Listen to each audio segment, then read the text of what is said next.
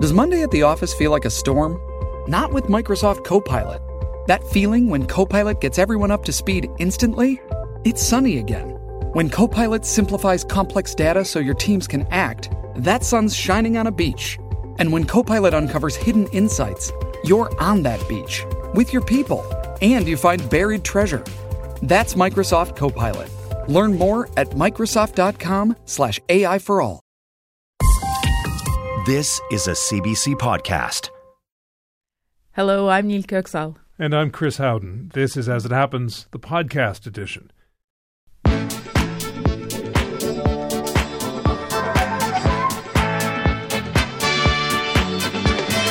Tonight, A question of intent. Israel defended itself against allegations of genocide today at the International Court of Justice. Canada's former Attorney General believes it should never have had to. Reprisal, then reprise. A former U.S. Army attache to Yemen tells us his country's strikes there may have been meant to prevent further attacks by Houthi rebels, but are more likely to trigger them. Pulp friction after the pulp mill in Terrace Bay, Ontario abruptly shuts down. The mayor tells us the situation is not unfamiliar, but that doesn't make it any easier. Lexic con artists. Wayne State University presents its annual list of forgotten words that it believes are due for a comeback, including some you probably use frequently, such as blatherskite, rawgabbit, and thunderplump. Friends item with benefits, an auctioneer in London who is also a huge fan of Friends, is still processing how two of the sitcom's classic scripts sat in a drawer for decades and then managed to sell today for tens of thousands of dollars. And we'll always have parrots. And the Lost Cockatiel we'll tell you about tonight has a remarkable musical repertoire and uses its own head as percussion. As it happens, the Friday edition, radio that invites you to a Friday night cockatiel party.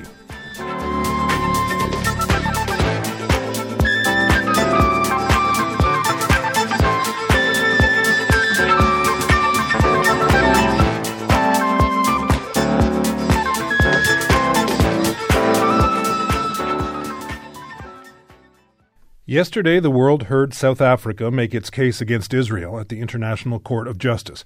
And today, it heard Israel respond to the accusation that it is violating the Genocide Convention in Gaza. The convention was set apart to address a malevolent crime of the most exceptional severity. We live at a time when words are cheap.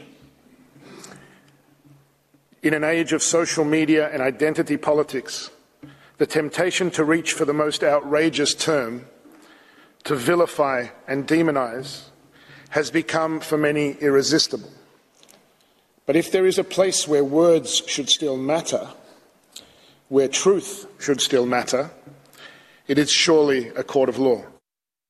That was legal advisor to Israel's foreign ministry, Tal Becker, speaking at the International Court of Justice in The Hague today.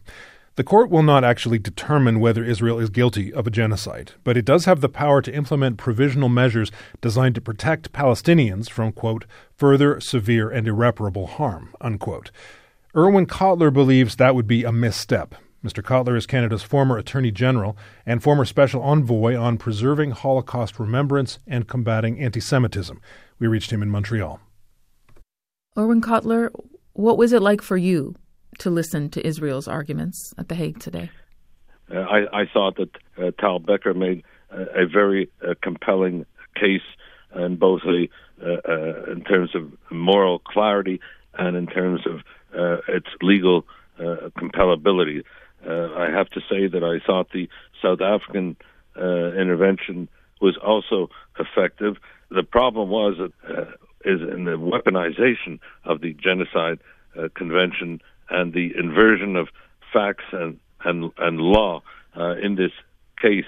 You know, when I watched the South African jurors, I was struck about the fact that it, it, it was as if the Israel Hamas war uh, was all about uh, Israel's response, uh, mm-hmm. but no reference to the fact that uh, Hamas has been engaged in a standing incitement to genocide, not because I say so, but because they say so in their founding uh, a charter, which calls for the destruction of Israel and the killing of Jews wherever they may be. And this was ignored entirely uh, in the uh, presentations. Tal Becker certainly did underline and, and underscore uh, in his 30 minutes of opening arguments all that you are saying now. In its filing, as as you know, South Africa is pointing to a number of specific acts that it refers to as, as genocidal, pointing to the depth of the displacement of Palestinians, the, the deaths of tens of thousands of Palestinians, including children, issues getting aid, food and water. If not as they define them, how would you define that? Well, I think you know every the death of every any innocent civilian, Palestinian or Israeli, is uh, a, a, tragedy. Uh, but I think here too, this was entirely omitted in uh, South Africa's application. There's no reference uh, to uh, Hamas's use of Gazans as human shields to turning Gaza itself into a human shield. In, in a word, while Israel has sought to minimize uh, casualties and all the steps that it's uh, taken and errors mm-hmm. have, have been made, Hamas not only has sought to maximize these casualties, but in fact, it has invited them. Is there a point where it goes too far, though? just as I came in to speak with you um, on the wires, UN's humanitarian chief Martin Griffiths has been speaking and says Israel's offensive in Gaza is a war conducted with almost no regard for the impact on civilians. That's that's a quote from him, and more information from his comments are are coming out as we speak. Yeah, uh, and as I said, it, it is a continuation of of uh, that horror that I mentioned, but one has to look at the response responsibility. I think Secretary of State Blinken, in his just recent visit to the Middle East a few days ago put it well. Uh, he said that all this began on October uh, 7th, and there would have been no death and destruction if on October 8th Hamas had uh, given back the hostages and given up its arms. Uh, that would have put an end to it. Secretary Blinken has also said that the civilian death toll is is, is far too high. One of the things that you know, I share that, mm-hmm. by the way. I yeah. think the civilian toll is is too high, but I also share the position that he's taken uh, that this is not a genocide, that this case should never have been mm-hmm. brought, and that the responsibility lies uh, with Hamas and not with the state of Israel. On the issue uh, of intent, which of course is is crucial to a case like this one. The South African legal team pointed yesterday and will continue in its arguments, no doubt, to, to point to comments made publicly from these are high profile uh, Israeli officials. President Itzhak Herzog said, quote, it's an entire nation out there that is responsible, unquote. Uh, Heritage Minister Amichai Eliyahu said, quote, there is no such thing as uninvolved civilians in Gaza, unquote. And there are others, as you know. So what do those yeah. comments signal to you? Uh, some of those statements, when they were made at the time, I thought were reprehensible, and I've publicly criticized them. Some were taken out of uh, context, in particular that of uh, the president of Israel. Uh, they don't reflect or represent state policy.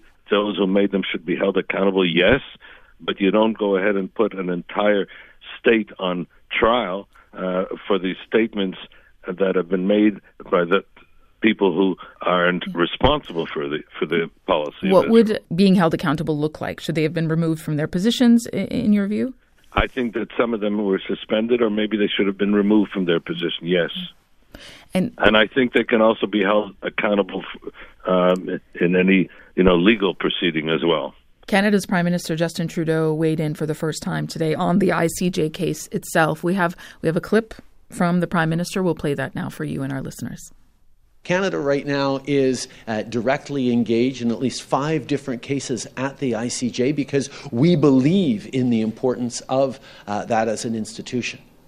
But our wholehearted support of the ICJ and its processes does not mean uh, that we support the premise of uh, the case brought forward by South Africa. If the court were to rule in favor of South Africa and, and implement provisional measures. What response would you like to see from the Canadian government and the Prime Minister? Well, I think you know the Prime Minister expressed respect for uh, the ICJ as an institution, and, and uh, so do I. If they were to issue interim orders for a ceasefire. You know what's what's happened now in the previous six ceasefires is that Israel has ceased and Hamas has continued uh, to fire. So I think at, at this point uh, the call should be for the return of the hostages and the disarming of Hamas. That would be an important uh, in, interim uh, judgment, but that will never happen because, as I said, this case is dealing only with Israeli responsibility and no reference to Hamas's responsibility. If this case is not the right mechanism, what should be done immediately to end this end the fighting? Well, to end the fighting, I, I I'm worried about the fact that the ICJ case uh, is is going to uh, prolong the fighting because Hamas you know, sort of feels emboldened because they're not being held accountable. They see Israel being put in the docket of the accused, and they feel that, uh, in fact, their strategy of exclusion for accountability is working. We cannot continue to give a, a pass to Hamas. I think we've got to focus uh, right now on the return of the hostages and on the uh, disarming of, of Hamas. I think those are two objectives that could then put an end to the fighting right now. Irwin Cotler, I appreciate your time. Thank you. Not at all. Good speaking with you.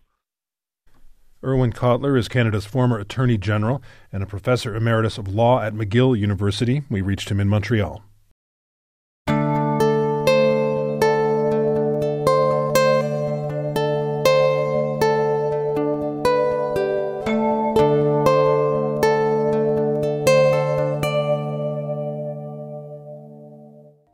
The pulp mill in Terrace Bay, Ontario, has been a fixture of the town for decades. It opened in the 1940s and has employed thousands of people over the years.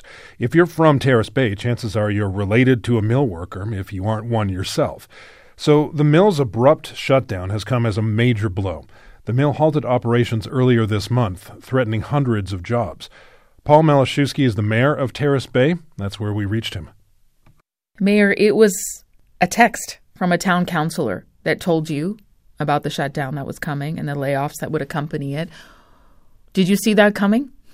No, no, I don't think anyone saw it coming. It was uh, it took the employees and uh, the township uh, totally by surprise.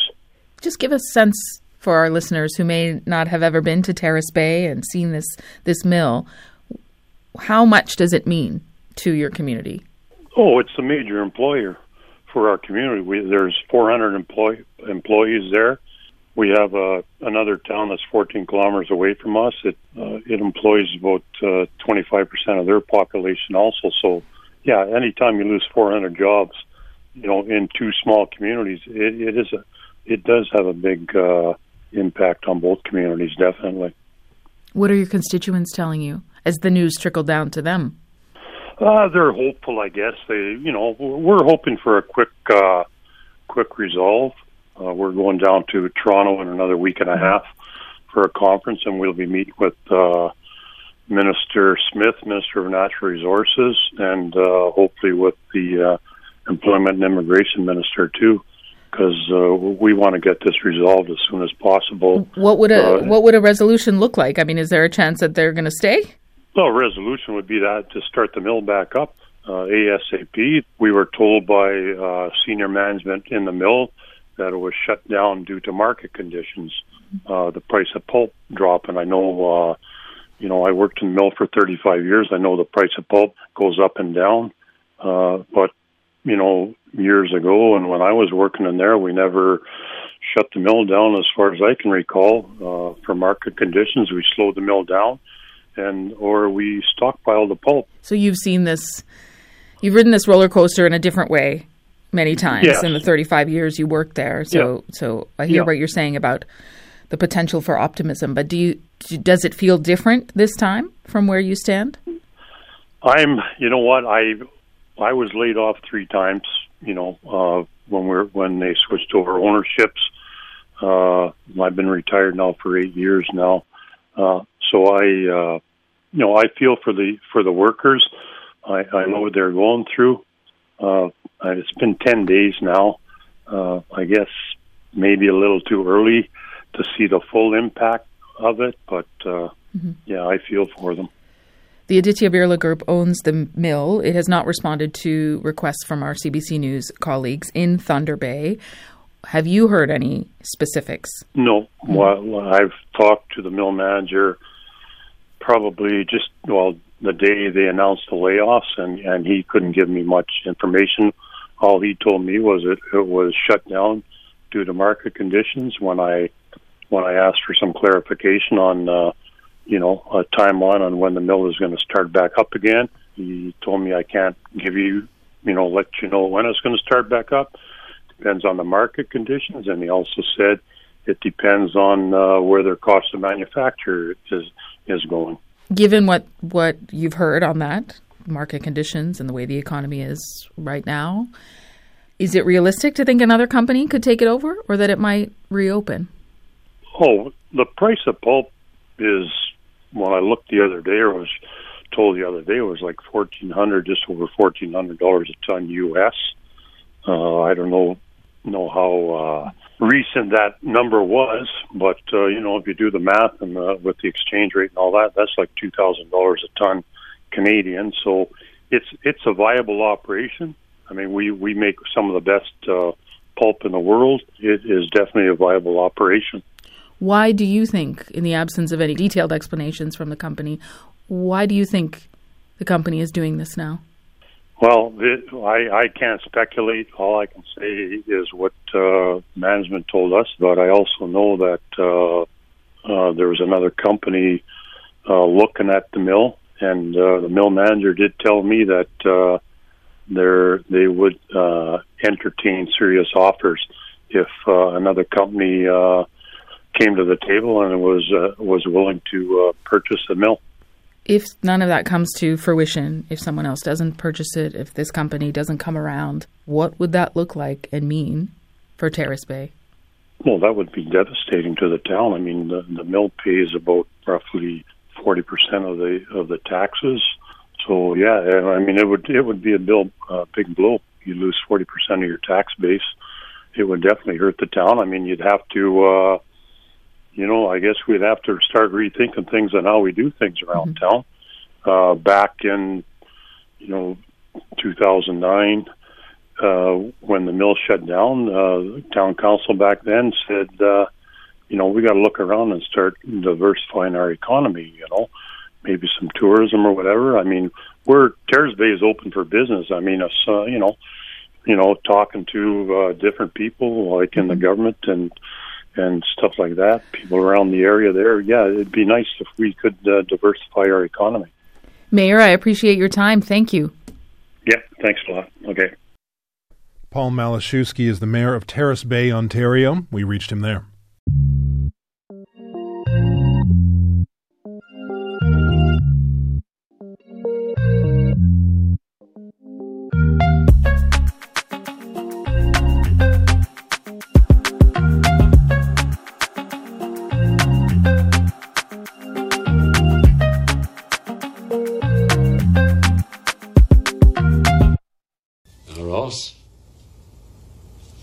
Me. I, Ross. I, Ross. Take thee, Emily. Take thee, Rachel. Friends fans will know that cliffhanger from the end of season four of the sitcom where Ross made a fundamental error, or did he, during his wedding vows to Emily in England. Today, a pair of scripts from the two part episode The One with Ross's Wedding sold at an auction in the UK. And let's just say they were the ones that sold for more than 35,000 Canadian dollars. Amanda Butler is the head of operations at Hanson Ross Auctioneers and Valuers. We reached her in Royston, England. Amanda, do you remember watching that back in the day? I do. And I remember, I think everybody gasped just like they did on screen. I absolutely do. And um, I remember having really mixed feelings. I'm feeling sorry for Emily and then thinking, oh, yes, yes, yes. so you are a huge, it wasn't just this episode, you were a pretty big Friends fan, right? I was a big Friends fan, yes, yes. A, a, a woman of a certain age in the 90s, um, you, you had to be. have you have you kept that obsession with the show throughout these years? Um, I, do you know what? I think I have because my children now enjoy watching it with me. So we every now and again we'll get together and and watch a little bit of Friends together. So yes, I think it's still there, definitely. So is it a coincidence that Ross is in the name of your auction house? it certainly is, yeah. Total coincidence. Okay. Let's talk about what exactly was up for auction today. Uh, these scripts related to that episode we just heard from. What is it called? The one where Ross. The one with the one with Ross's wedding. That's right. Yeah. So we had two scripts. That particular bit was filmed over two episodes. So um, both episodes, one started off in America, then they came to London, and then the second part was the wedding. So the scripts were from part one and part two of those episodes. And this episode was was filmed in England on location. Those are always big episodes. I don't know if they do those traveling episodes as much in network TV anymore, but they were a big deal then. Absolutely, to take all the cast and the crew on location, yeah, and it made it fun, didn't it? It took took them out of New York and put them somewhere else. So these two scripts from, you know, when they were shooting those episodes, how did they come to be in your possession? I had a client and we were chatting about a, um, an item that she was going to put into auction. And at the end of the conversation, she said, Oh, and by the way, I've got these two friend scripts. Do you think they would sell? And I, a massive Friends fan, just said, Yeah, yeah, absolutely. bring them in, bring them in. just so that I could see them. So she brought them in. I, of course, went straight to the end of the um, episode two to have a look at that wedding scene. And um, she was actually an, an employee of the studios where they filmed them in London. Her job was to make sure that she cleared everything away for the next the next production company coming in. And all the cast and crew were told to destroy the, their scripts so the ending wouldn't be leaked. And she just found them discarded and um, took them home. Put, well, she actually put them in a, a drawer at work, forgot about them, finished working there, took them home, and they've been in our house for 25 years. Are you sure she wasn't just hanging on to them because she knew they'd be worth something someday? I, I, I genuinely don't think don't think that was her thinking at all. She told me that the the only reason that she remembered she had them was um, sadly when Matthew Perry passed. Mm. She thought, oh, hang on a minute, I think I might have some friend scripts somewhere. And who, do we have any idea who might have used these scripts? Was it a member of, of the cast? Well, we think it might have been a member of the production crew so a, set designer because there is a name on there um, on one of them, um, which is a chap called John Lanza, and he was an English set designer. So we think they might have been his. So initially, I was reading you you were thinking maybe six hundred to eight hundred pounds. What did they actually go for? They went for twenty two thousand pounds. did that surprise you? Yes, it certainly did. It certainly did. I mean, we put put them on six to eight hundred as a sort of come and get me price. Have a look at these. Everyone yeah. can afford them. Um, and we thought they would go higher, but we did not expect them to go as high as they did today. We're really, really pleased for our vendor. So who, who, who bought them? Um, someone in America. It's Jennifer Aniston for sure, right? I mean, she's got twenty two thousand pounds and then some that if it was Jennifer Aniston, that would be amazing, wouldn't it? can, but do you have the name? You know, you know who it is, but you can't tell us. I know who it is, but I can't. Yeah, okay. I, I, can't say. But but they ha- they have gone out, or they are they are going to be flying out to America fairly soon. Okay, and what city in America? Do you know what? I don't actually know. Okay. Oh, I haven't. I, my feet haven't touched the ground since the auction finished, so um, I haven't had a chance to have a proper look yet. Can you confirm or deny whether it is a member of the cast. Unless they're using a pseudonym, I don't think it's a member of the cast. Okay. So, are you are you thinking you're going to uh, binge some episodes in honor of the auction this weekend?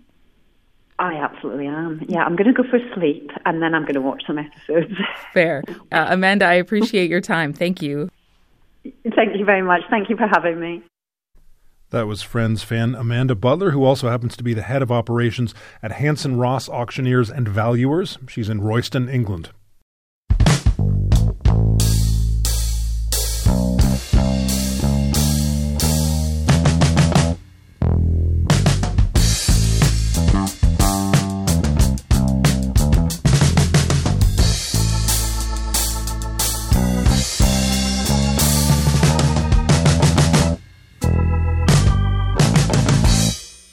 Tensions are high around the Red Sea right now. Overnight, the US and the UK, with the support of Canada and other countries, launched strikes targeting the Iran aligned Houthi rebels in Yemen. Those strikes followed weeks of attacks by the Houthis on commercial shipping in the Red Sea. President Joe Biden has said the strikes send a quote, clear message that the United States and our partners will not tolerate attacks on our personnel or allow hostile actors to imperil freedom of navigation in one of the world's most critical commercial routes, unquote. In response, a Houthi spokesperson has said, quote, they were wrong if they thought that they would deter Yemen from supporting Palestine and Gaza, unquote. Adam Clements is a former U.S. Army attache to Yemen and former Pentagon official. We reached him in D.C. earlier today. Adam, we've heard what the U.S. administration is saying about this. What message do you think these strikes send? I think the intention of the message was, of course, deterrence, and then the messaging from that we've seen from the United Kingdom, from this government, was a message of helping uh, and self-defense of, of shipping in the Red Sea. But unfortunately, I think given the regional context, I think that this message uh, is an escalatory stance and one that I think could have wider consequences in the diplomatic realm as well. Uh, contextually, I think it's very important to know and understand that the that Saudi Arabia, the United Arab Emirates have been trying to end a years-long conflict. The Houthis have absolutely been on the better side. Not that's actually a relative term. They've succeeded in withstanding the Saudi led coalition bombing campaigns. They're emboldened, and they'll very definitely use this narrative domestically to help sideline some of their opponents, to rally other Yemenis uh, to their cause, because there's a very deep anti U.S. sentiment going back to the early 2000s. So you feel this will just fuel all of that rather than act as the deterrent that that, that the states involved, that the countries involved say say it would be. But how do you see that escalation potentially unfolding? What might happen next from where you stand? Yes, I, I think the problem that I don't see is I understand the objective was restoring deterrence, and I've seen a lot of very senior former U.S. officers and others that have said restoring deterrence. The problem is I don't think it does restore deterrence. I think it emboldens the group and I think they're still capable. It may limit or interrupt, disrupt some of the Houthi capabilities to launch unmanned aerial systems or other things. But the problem is, is I think there is still uh, this won't prohibit the Houthis from still conducting these actions. And so uh, that's where we're standing. I think it's mm-hmm. it's still early to, to say as well. We'll see what happens in the coming days and weeks uh, of what happens.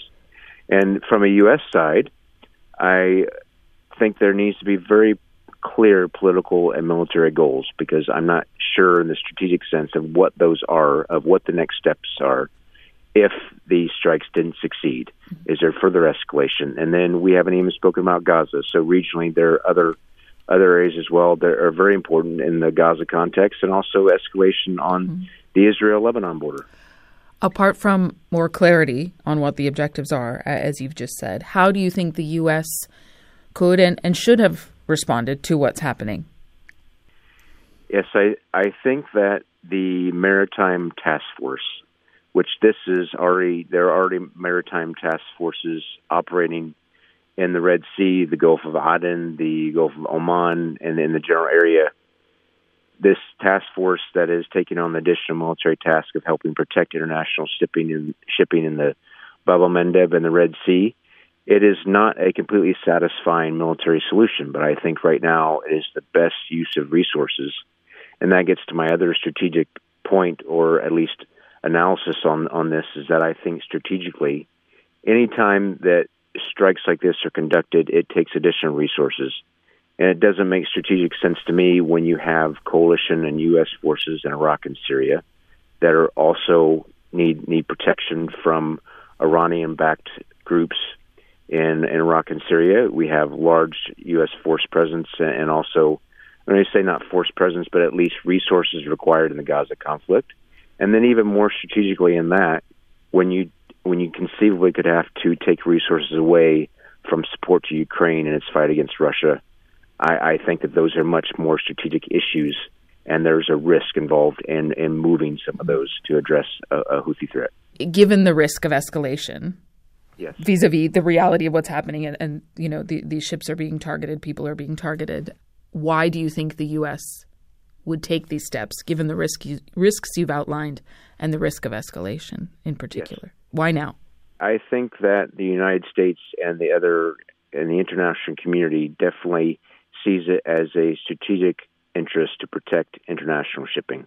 So the Red Sea, just like South China Sea and other areas in the world where it's important of the freedom of commerce of the international rules-based order, I think that's the importance here. And I think that's what the public messaging has been, at least from the UK, and also uh, now that I just saw within the last uh, few minutes here from the White House, as far as not trying to escalate in a wider conflict. So I, I think that's the point of view, but unfortunately, you can't deny or ignore the greater context of what the ramifications are in the political military context.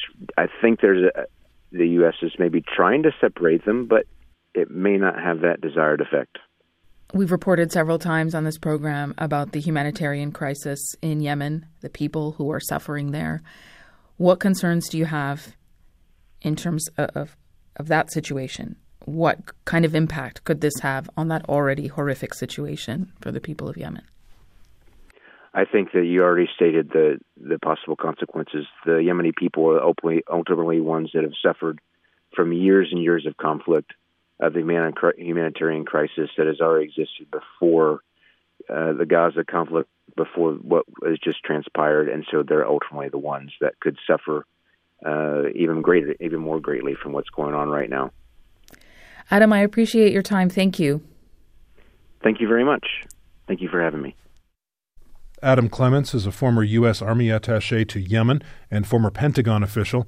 We reached him in Washington, D.C. earlier today.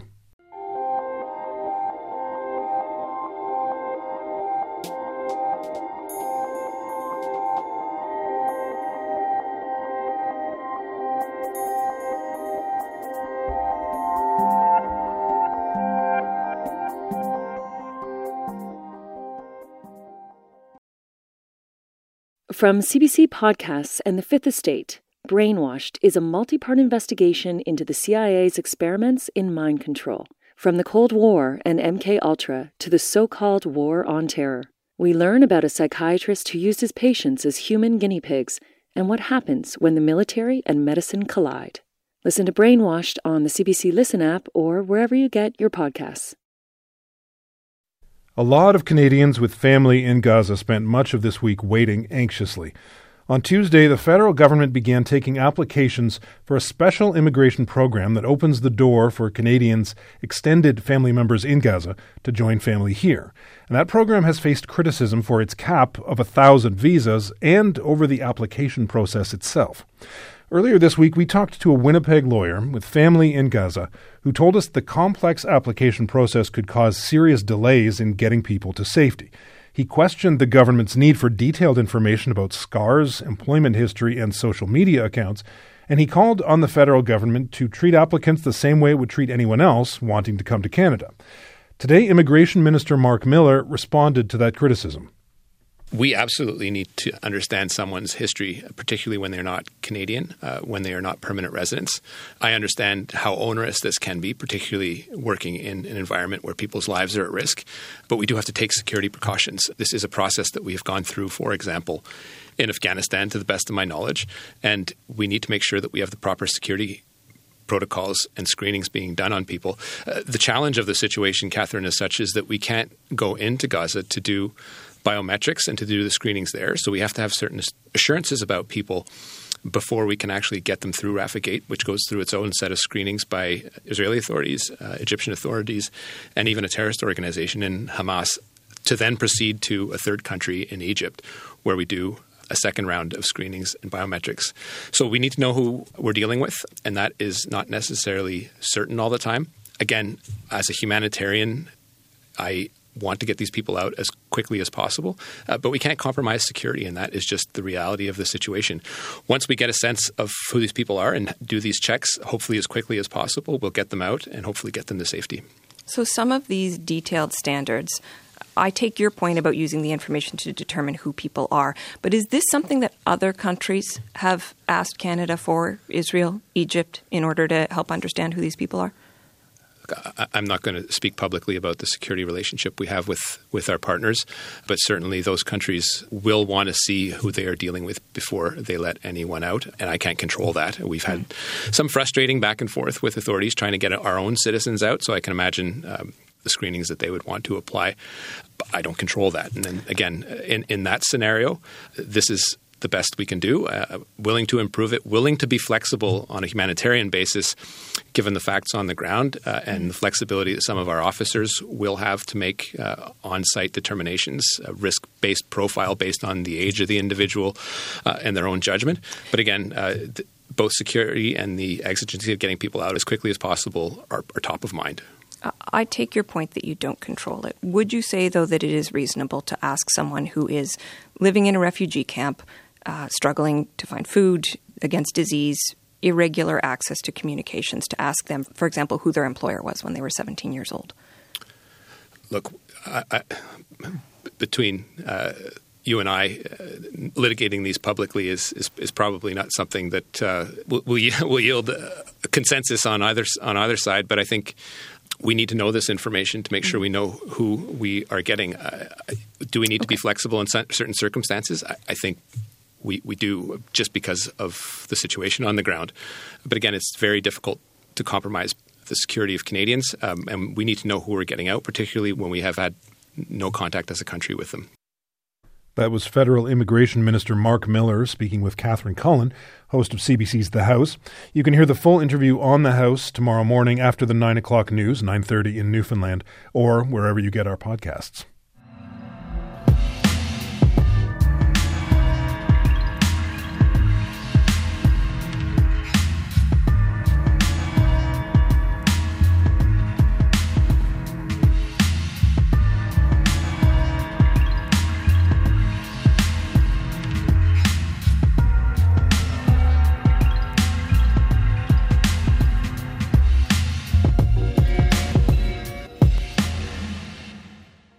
Look, don't mistake me for a blatherskite or a pocky rawgabbit. I just want to twankle your heartstrings. These words are meant to evoke a petrichor after a thunderplump.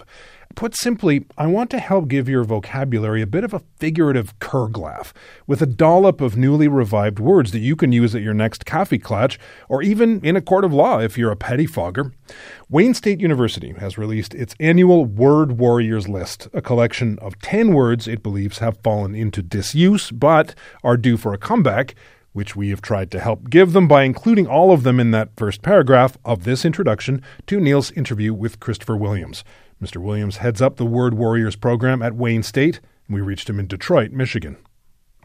Chris, I'm looking at the 10 words that, that are on this year's list. Which one made you the happiest? The one that made me the happiest, uh, you know, honestly, there were two, and they're right next to each other on the list. So I smiled really big when I learned what twankle meant. Uh, someone submitted that a few months back, and it, it has to do with someone – plucking a guitar or an instrument uh, mm-hmm. with their fingers, just kind of absently sitting there and twanging away. And it's twankle.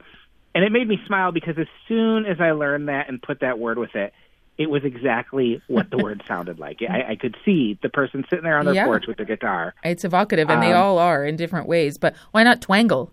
I don't know why they went with twankle and not twangle. But for some reason, I like twankle better because it's just a step away from twinkle. Yeah, so it's, I, it's got this little uh, poetic feel to it. I hear that. I hear that. And the other one? Thunderplump. uh, right above that on the list. Yeah. This means a heavy downpour during a thunderstorm. Uh, so this is what my dad would call a cloudburst. Um, you know, it, it feels a little whimsical to to yeah. look out at that summer storm and say, "Oh, it's a thunderplump." I, I, I love it. It's it's a playful word. Okay, there's also another rain related one, petrichor. Petrichor is interesting because while most of the words on this list are centuries old and have fallen out of usage over the centuries, petrichor is less than 100 years old, and it's already a rare word. Uh, this is a word that means the smell that comes after a uh, heavy rain in the summer. So, you know, you're outside, it rains, the rain clears up, and you just have this great smell. And petrichor is what describes that smell. And there was no word for that prior to 1964. I think they just described it as agrarian odor. Um, and then the, some researchers in Australia coined the term, and it actually comes from the Greek word petra for rock, and I believe core, which was like the blood of the gods. So it's, it's really the smell of the earth. I was wondering, I'm not a linguistics expert, certainly. I love words, but I was trying to figure out what the etymology was. So thank you for, do, for doing that. And interestingly, you say it's fallen into uh, disuse, but it was just a crossword clue last week. They were peeking at our list. they probably were. You're right. You're already affecting change and getting people to, to use it further. How do you pick this top 10, though? Well, the cool thing about Word Warriors is it's open to anyone around the world all year round. So there's a website people can go to and submit words that they think are worth bringing back. Maybe they've read them, maybe they've heard them in conversation, and they think, man, we don't use this word enough. I haven't heard this word. I'm going to submit it to Word Warriors.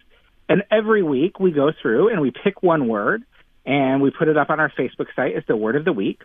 And then I go through at the end of the year and I look at the list of words we've picked throughout the year and we look at the engagement they've gotten on social media, how many people have been talking about it, how many people have liked that word, shared that word. And from that, we, we picked 10 words that were like, okay, these are the words people seem to feel very strongly about. Let's recommend using these in our conversation and in our writing in the next year. There's some good uh, insults. Insult words. if you want to be, you know, Pocky's mad at somebody. one. Yeah, there's a pocky. Yeah, why don't you use that one in a sentence?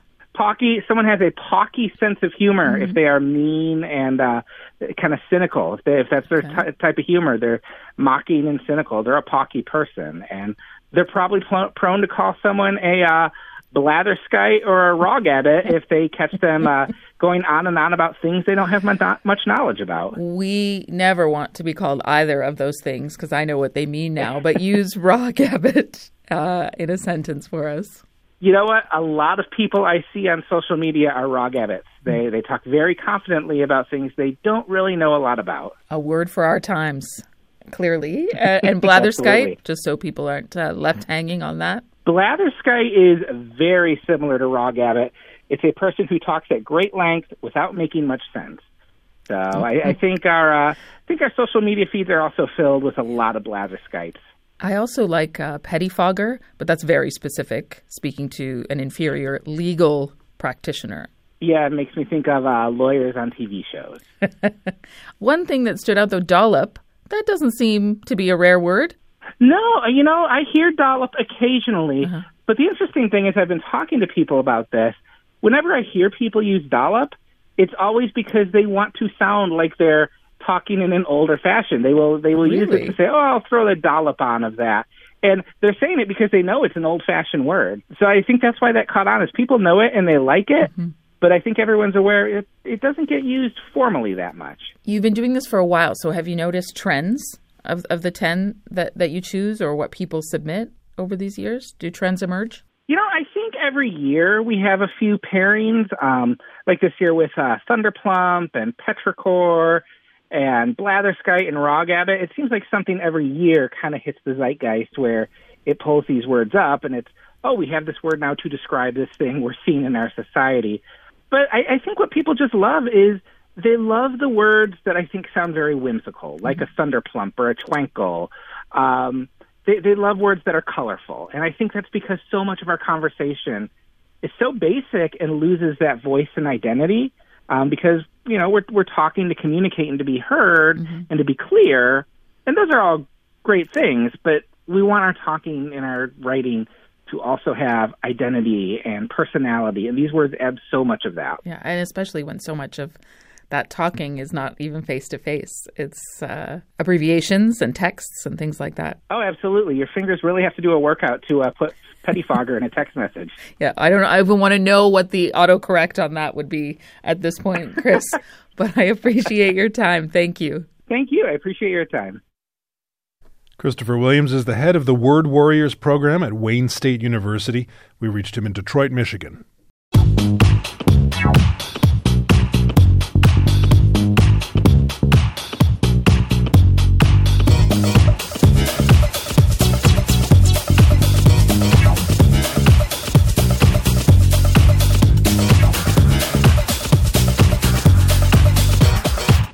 Is a Canadian program, as it happens, talks a lot about meters and kilometers. But whenever possible, we also talk about yards. Since the very beginning, which was two years ago, we have closely followed Gotland, Sweden's ugliest lawn competition.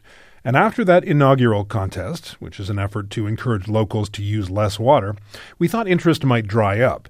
But after receiving global attention, the competition announced it would search for a world champion. We reached Kathleen Murray, the first winner of the world's ugliest lawn competition in Sandford, Tasmania. Kathleen, you are looking out at your award winning lawn right now. Describe for our listeners what you see. Well, I can see an early riser bandicoot already digging in my garden looking for things to eat. and I let the chooks out early this morning and I had to make sure not to step on the skeletal remains of the blue tongue lizard oh. or the decomposing brush tail possum. Oh my.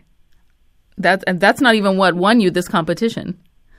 the carcasses. No, no. Well, well, basically, it's it's incredibly rugged where I live. It's mm. right on the coast, overlooking Ralph's Bay, and we're in the rain shadow caused by Mount Wellington. So, it's the driest place in Tasmania. You can definitely see that I've got sandy soil because you see a lot of it in the photos with massive holes dug in it by the bandicoots. And one of my sisters tells me that a single bandicoot can shift up to four tons of dirt a year. And I now have four living in my backyard.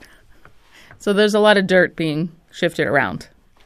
Oh, yes. And um, apparently the previous owners had attempted and failed to seed the lawn with imported western grass because it's just so dry here unless you water it constantly, it will die. Yeah. And there's only a few clumps of that left, and all the rest is native grass, which the parrots love because it has their favourite grass seed on it. It doesn't grow very tall, it only grows about 10 centimetres tall, and you don't need to water it, and it just looks after itself. It's a little bit like um, a national park in my backyard where people don't water it, people don't rake the leaves, people don't pick up sticks and so it becomes a natural habitat for all the local wildlife. Um, there's places for lizards to hide, and the bandicoots have come back. I have parrots everywhere. There's so much wildlife in my backyard, and all I have to do is sit at my kitchen table, yeah. drink my cup of tea, and enjoy it. And that's just the way you like it. That's right. Um, I chose, even though I have four kids, we chose pets that wouldn't eat the wildlife. So instead of having cats and dogs, we have chickens or chooks, as we call them in, in Australia. And um, each of my four kids had a chook each, and they also laid eggs, and they get along with everyone, including the bandicoots. So, yeah, you see beauty, and I think rightly so based on your description, where other people would not. But when you heard about this this competition, did you think it we've got a lock on this? Well, I thought I had a very good chance because a lot of people who visit criticize my backyard and they probably think, what was she thinking? But um, yeah, it kind of all began in 2016 when the ex-husband left with the lawnmower, and I never replaced either. well, bravo. So why put know, up with that, right? Yeah. Yeah. So I've sort of simplified my life. Um, no mower and no one to mow it, but that's okay. so you are you are loving life right now and loving this honor. It sounds like. Yeah, it's it's very exciting. I don't normally just get this kind of attention, but um, no, it's it's pretty quiet where I live in Tasmania, and it's like we don't have mains water here. We're all on tank water in the South Arm district, so that makes water frugality even more important because if you run out, you can't flush toilets, you can't wash your hands, you can't cook food, you can't wash vegetables, and it can take up to two weeks in summer for one of the water trucks to be able to fit you into their schedule mm. to get to to get to you. So, um, with four children, like teenage kids, having showers and attempting, like all teenage kids, to spend as long as they can in the shower, it, it just really makes you so careful about water use that is what this competition is is all about encouraging people around the world to to conserve water instead of trying to have perfectly manicured and green lawns. Interestingly, you know, one thing that stood out to us is what one of the judges said, uh, describing your lawn as, quote, soulful because it had an understanding of what's happening, unquote. How did that comment sit with you? I forwarded it to my sister because her last comment to me was, I don't know why you're so happy about getting the award for the world's worst gardener. and did she reply to to that uh, quote? Um, well, she's still jealous. I just said she's jealous she didn't win my recycled hand-me-down T-shirt from last year's winner. You're wearing it proudly as you sip your coffee and stare at the bandicoots and lizard carcass. Yes, yes, I am. It's good to get into character before a radio interview. Kathleen, a pleasure speaking with you. Congratulations. Thank you so very much. Kathleen Murray is the inaugural winner of the world's ugliest lawn competition. We reached her in Sandford, Tasmania.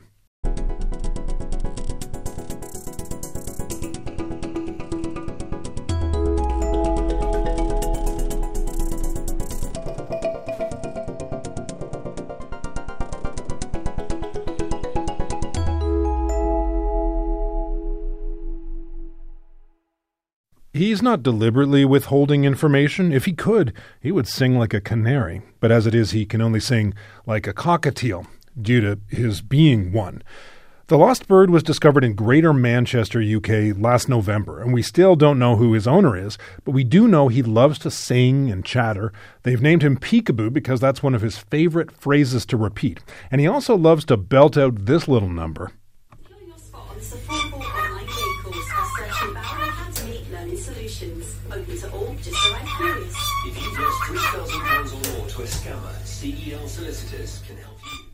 That's a lot of fun, even if it is you know, a little pitchy. It was really pitchy. It was terrible. He's a terrible singer. Could you even tell what that was? The here, this will help.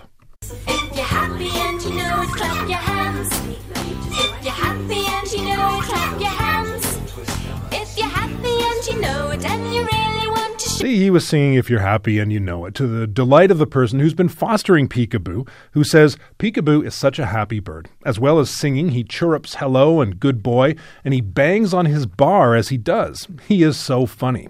Oh, yeah, he, he definitely bangs on his bar. You can hear him do it. Computer, enhance.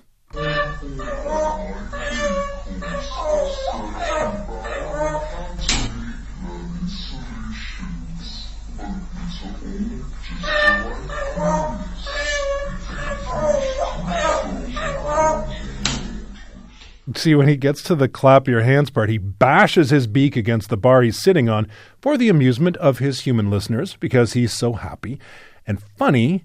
At least that's what we assume. It's also possible that he is very angry because it's possible that for him, if you're happy and you know it, is the most extreme expression of rage imaginable, which would also explain the head banging. So maybe he murdered his previous owner. Probably not, but whoever adopts him should be careful. There may be murder in his history, and history, like Peekaboo, repeats itself.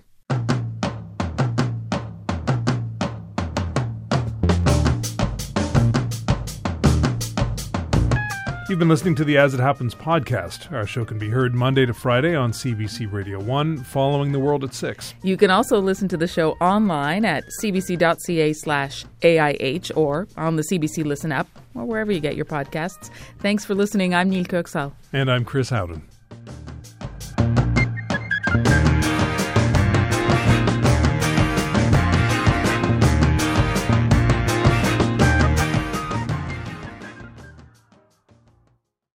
For more CBC podcasts, go to cbc.ca slash podcasts.